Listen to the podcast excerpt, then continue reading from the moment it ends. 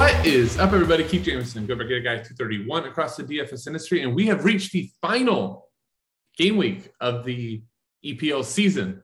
Uh, it has been a crazy season um, for sure, and we still have a title race. We have a ton of stuff up in the air. We have relegation battle with Burnley and Leeds going head to head. We have top of the table battle with Manchester City and Liverpool still competing for the title. And then we have implications on Champions League with Spurs and Arsenal fighting for the fourth spot. And then we have even another battle with Manchester United and West Ham fighting for Europa League spots. So we have a ton of teams and stuff to play for. Very different than in past seasons where you had a lot of teams that were just showing up. I do think there was going to be a ton of rotation and a lot of you know young guys and things like that, we need to keep an eye on. So I'm going to go into some strategy and then a couple of picks. But just a quick reminder before I do that, make sure you like, subscribe, and comment on this video on the Mayo Media Network. Show some love for all the content on this great channel. And if you are on the pod feed, check out daily fantasy picks and bets and mix. And finally, if you want to see more of my content and my team's content over at Fantasy Sports Insight, check us out on our YouTube page. I'm routinely some amazing stuff from our team up there you will want to check out. All right. Let me, before going into player picks, just kind of talk about strategy and who's playing for what. So we already went over two top teams, Liverpool and City. City wins, they win the title. Liverpool wins and City draws, then Liverpool wins. It's going to be going on. Remember, all these games go on at the same time, so neither team will know. Liverpool will probably be turning off the City result so that they don't, uh, you know, doesn't affect them one way or another. But both teams are close to minus 600 favorites. So we definitely want those pieces. Spurs and Arsenal are competing for the fourth spot. Both teams would need to win. Spurs are minus 400, although we just saw some news that Harry Kane may or may not be fit by Sunday.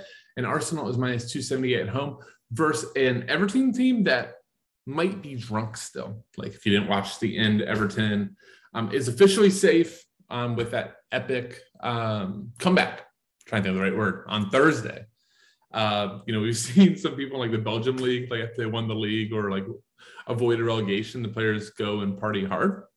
Could be the case. So I think that there's a chance that Arsenal could uh, could be put an absolute beat down. That's like I'm not going to be talking about too many Arsenal people. I'm only one on my list. So let me just say this, like for those that are strategizing big field, I think that's a really, really interesting GPP target um, that will have low ownership. So Arsenal is there. You got United and West Ham, both competing for Europa. Those are a lot less of big favorites. The one that is really interesting is the third biggest favorite in the slate that's just barely behind Liverpool. It's like minus 550 is Chelsea. Um, and we don't really know what Chelsea team is going to show up because they're not playing for anything. So, you know, how much rotation is going to happen and we saw some rotation midweek, you know, with Hakim Ziyech going off for 21 DK points without a goal or assist. You know, if we see him, we'd love to see something like that. But it'd be really interesting to see the Chelsea lineup, see if they get some young guys, some work, things like that. And then finally, the bottom of the table, Leeds and Burnley will be fighting for their lives. Um, but neither is a big favorite. You know, you have Burnley is a slight home favorite, plus 125, and Leeds is plus 163. All right. So those are the things to be to be cognizant of. I'll just say one more strategy aspect. 10 games, 20 teams. Ownership will be spread out all over the place. This is an ideal slate in like cash games, head to head, even, you know, like if you're just trying to like min cash GPPs. I never recommend that, but if that's kind of your strategy, I just want to cash. This is a, a slate. Do not chase goals because if you get them wrong, I just say this, don't not that you'll get them wrong. A lot of people that are going to chase goals are going to get them wrong. And if you just target the floors, target the set pieces, build those floors up, you're going to surpass so many of those people making big mistakes. Um, I kind of did something similar last year in King of the Pitch um, and finished, I think it was top five, fifth or sixth, can't recall. Um, you know, so that's a, a tournament that a lot of times people are chasing the upside and just building up the floors could uh, very well get you into good spots and chasing the value, right? That's the other thing we have to look out for. There's, I'm going to bring up two value plays that I do like that I feel really good are going to start, but we're going to see some other ones pop up. Um, you know, young kids from the junior team that could take set pieces, you know, really cheap fullbacks. You know, we might have 2,500 to 3,000 fullbacks or wingbacks that are going to cross the ball a ton. All of those things we want to look out for. All right, so let's start at the top of the player picks. Um, Heung-min Son at 11,100, Monopoly set pieces for Spurs. I actually think he takes a big hit if we don't see Harry Kane in for Spurs, because that is, you know, his partner in crime, the guy that he is always looking for and is always looking for him. So I actually would almost take Son off the board for me if we don't see Harry Kane. But with Harry Kane in, Tottenham minus 400 favorite on the road, must win game, team that's leaking a ton of goals in Norwich. So um, I do like Son quite a bit. Although that $11,100 price tag is quite tough to fit. Kevin De Bruyne, I think, is a lock and load at 9,500. He's probably the best DFS player in the EPL, probably the best all around player in the EPL. And he's just underpriced. 9,500 for Kevin De Bruyne is just a lock and load. City must win game, minus 600. Like, this is not an overthinking situation. I think Kevin De Bruyne is one of the free squares on the slate. Next up is Bukayo Saka. I do not expect to see much ownership from him at all. That being said, I quite like him at 9,000. I already mentioned that Arsenal is one of my favorite GPP teams because Everton has been fighting for their life for weeks, has done an amazing job to stay up. You saw the crowd, you saw the reaction. Everton, you know, I'm sure the guys were out partying and they and they deserve it. This is true hangover game versus Arsenal, who needs to win, needs to win badly, needs momentum going into next season. So I really do like Arsenal here. I think Saka uh, has a great chance to score or assist and have you know close to double digits and four points Sadio Mane is probably my favorite Liverpool attacker due to price. Salah is questionable, missed out midweek. Um, you know, this is Liverpool's last tune-up for the Champions League final um, next weekend.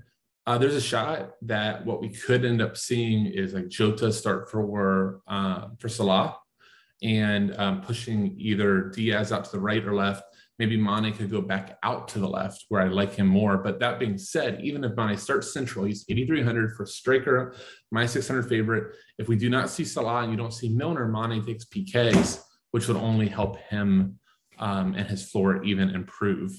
So 8,300 for Mane, get you Liverpool attacker exposure. I like a lot. Phil Foden, 7,400. Very similar type of thought with Mane. It's just almost like too cheap for the talent and for the attacking upside on such a huge favorite on a team we know is going to push, right? City and Liverpool both at home, minus 600 favorites, must wins, all of those things. And look, when I say like must wins, Liverpool and City aren't the type of teams that they get ahead one or two nothing and they just bunker down. Like both teams win games by controlling the ball and attacking. So 2-0, 3-0 isn't enough. Like they're going to go for 5-6-0. Like that's how they dominate games. So Phil Foden also, if you don't see Mahrez, has a chance to split sets with De Bruyne, which only increases his floor. 7,400 is just too cheap. Liverpool fullbacks, I feel like, are a complete misprice, especially Trent Alexander Arnold at 6,400. Robertson's at 6,800. We almost always see those pricings inverted. Trent Alexander Arnold's been a $9,000 player many times, 6,400. I think he is just a free square. Like I think first two guys that you put in your lineup Trent Alexander Arnold, Kevin De Bruyne. Move from there, probably at the other forward spot, picking, you know, another city or another Liverpool attacker. You know, Gabriel Jesus did not make this list, but was very much on the short list at 7,600. Just preferred Foden slightly to him. João Cancelo is another fullback that's underpriced, 5,800. Just look through his logs. João Cancelo has really, really awesome floor and gives you assist upside for City and scores the occasional goal. Again, you can't really go wrong with a lot of these City or Liverpool attackers. Um, the two value plays in the slate. This one will not get any ownership, but Ashley Barnes, 4,200. Um, he's very much like the emotional leader of Burnley. Hasn't been playing a lot this season, but he does take PKs. Got a PK last week. Um, you know, he's a guy that has scored a lot of goals from them in the past. You know, they desperately need a goal here. Um, this is just like a GPP YOLO shot, kind of a gut feel type of play, but Ashley Barnes, 4,200 gut feel to score. And then Kalvin Phillips, I think, is the best value, outright value play on the slate that I know will start. You know, I, I reserve the right if you know, Chelsea youngster or, you know, something like that starts. The 3,400, he's been back on set pieces. We're almost stone minimum for England International, taking set pieces. Leeds has to win this game. So 3,400 Kalvin Phillips I expect to be really popular in cash games as a result. All right, that's 10 plays. That's 20 teams, a lot going on. I hope that some of the strategy and those tips help. It's going to be a fun, fun um, weekend of games to watch to play DFS. I wish all of those um, in King of the Pitch a ton of luck. I will be enjoying watching the game center um, and seeing who takes that down. Um, yeah, there's just a lot of great players in there. It'll be really interesting to see their builds and a good learning experience for those that are learning soccer. Look up those top guys, how they're building their lineups, diversifying, all that good stuff. All right, that'll do it. Thank you all so much for an awesome season. I will be back. Um, one more uh, video for this year, um, previewing the Champions League final closer to the end of next week. So make sure you're looking out for that. Thank you once again for watching. This is Keith Jameson, aka Gator Guy 231. That'll say, see.